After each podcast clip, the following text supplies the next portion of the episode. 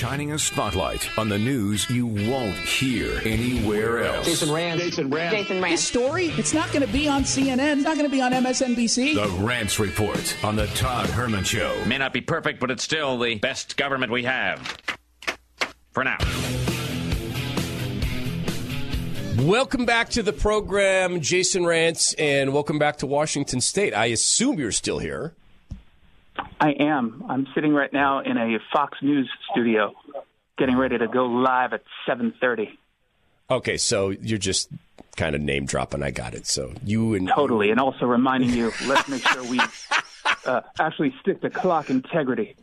Oh, clock integrity. Yes, the PD will be so happy. All right, um, we're going to play a quick game here, um, uh, Rantz. We're going to play a quick game. So one of these three headlines is fake. Ready? Now, you guys play along. Okay. A Vancouver, British Columbia City Council member has admitted to Jason she's handing out free heroin, cocaine, and meth. That's headline number one. Headline number two. There's now a strong defense in the leftist journal press saying it's a good thing that a mayoral candidate chose not to pay rent despite his government job. Or this one. That's the second headline. The third one is this. Kshama Sawant, admitted socialist in the San City Council, says it's unfair that only some homeless drug addicts have rocks to throw and wants rocks purchased for all the in campers or campers in, in the drug camps. Jason, which one of those is not a true headline yet? Well, it's funny because I wrote the first two, so those are definitely real. but the third one, I envision will be maybe a blog next month. I can see that happening. Tell people about this uh, this Vancouver, British Columbia City Council member. Before you think this doesn't affect America or Seattle, they led the way on the uh, on the government funded heroin dens. Absolutely. So Jean Swanson is her name. She handed out. I'm not making this up.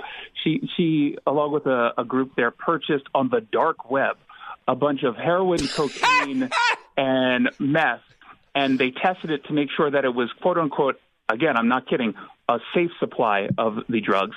And then they handed it out to organizations that were giving it to addicts. They did this because in Vancouver and really British Columbia, they are struggling with an increase in overdoses because the drug supply there is being laced with fentanyl and other items that very easily can cause an overdose death. And so they've been on a kick to not just have heroin injection sites, but to create a safe supply, meaning the government would be providing drugs that don't have these additives in it.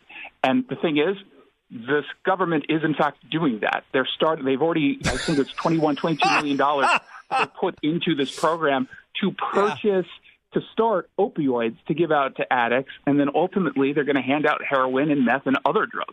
Their goal seems to be not about treating the addiction, and instead it's about ensuring that people stay addicted, but doing quote unquote safe drugs.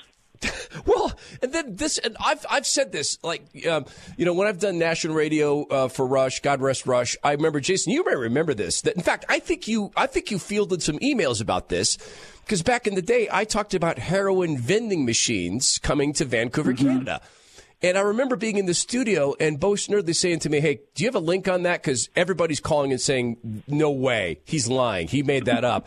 And I provided this link back to people, you know, at EIB, and they said, okay, so we're providing this to folks. I'm walking out of the office, and, I, and people are saying, heroin vending machines? They did that, and now it's leveled up to this. And is it the, is in the, in the picture, is this the nice, uh, white lady, because race matters in every conversation, uh, with the weird dress and the weird Birkin shoes? Is that, that is uh, Jean okay. Swanson. You, yeah. you can see the photo over at ktth.com. Yeah. As well as the, the nice packaging uh, surrounding the drugs that she was giving away. And I, I asked her, thank God she didn't Google me before doing the interview. Uh, I, I asked her, like, how, how do you know it's safe? Uh, well, we did the testing. How much did you hand yeah. out? I don't know. They're not even paying close attention I, to what it I, is they're doing know. because it was done in protest. I don't know. Got it.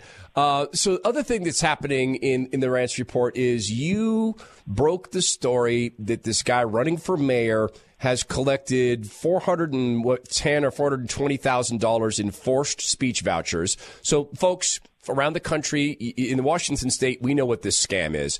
Around the country, those are taxpayer dollars taken by force if you own property.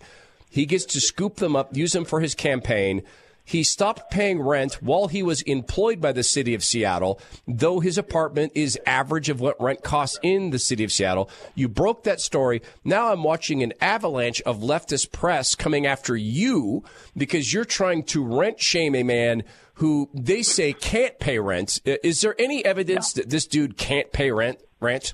No, to, to, to, be clear, he stopped paying his rent while he was employed with the city of Seattle. And then he decided to run for mayor instead of finding a job. He is currently unemployed. And, and I have no reason to doubt the fact that, you know, a business that he was running, he's an architect, struggled during COVID.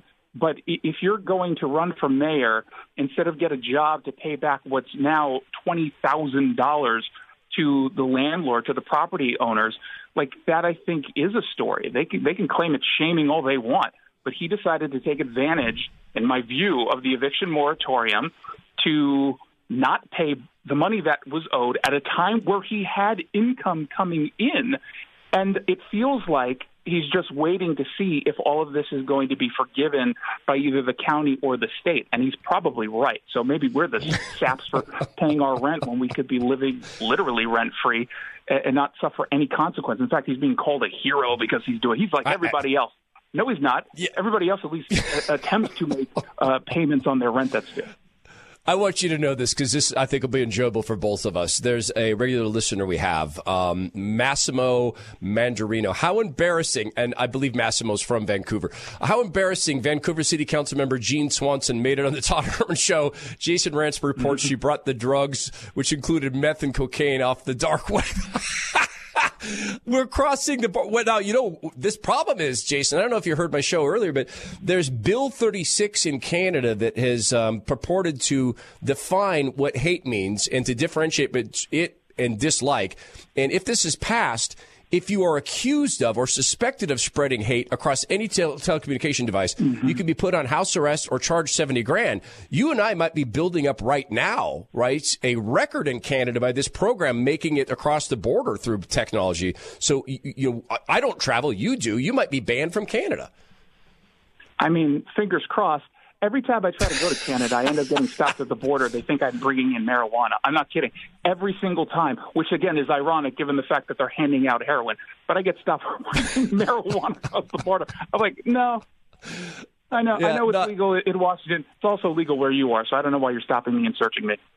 Well, I could. Well, I won't say it because it would be it would be horrendously. I'd have to explain the joke, so it's not a joke. Um, give us just a real download on this, real quick. I know you need to go to your Fox News hit.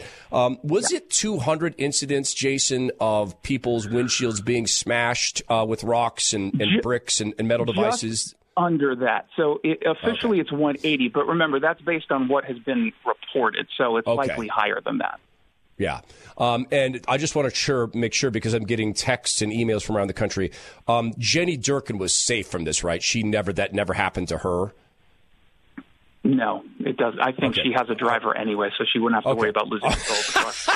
She'd be in back. He'd get you with the rock. Got it. All right. Jason Rantz joins us 3 to 6 p.m. here on uh, KTTH, on podcasts everywhere on Fox News. I know you got to do your TV hit. Do you want to tease anything before your TV hit, or do you got to go to makeup? Ooh, I am working on a huge story that I might end up breaking in the 5 o'clock hour. We okay. shall find out. I'm going to give the uh, subject of my story a little bit of time to give me a comment. That's okay. my tease. I, all right, I, I, dare you to do like a uh, a roguish wink at the whoever you're talking to on Fox. I dare you. We'll post the video if you do it. I'll do, I'll do that to Bill Hemmer. That won't be weird. All right, Jason Rantz joins us. Go with God's good grace. Thank you, Jason. Thank you. Todd Herman Show will continue. We'll come back and talk a little bit more about the Simone Biles thing, but more importantly, I want you to hear from another black woman who wasn't supposed to become a professor. How'd that happen? Well, her own words next on the Todd Herman Show.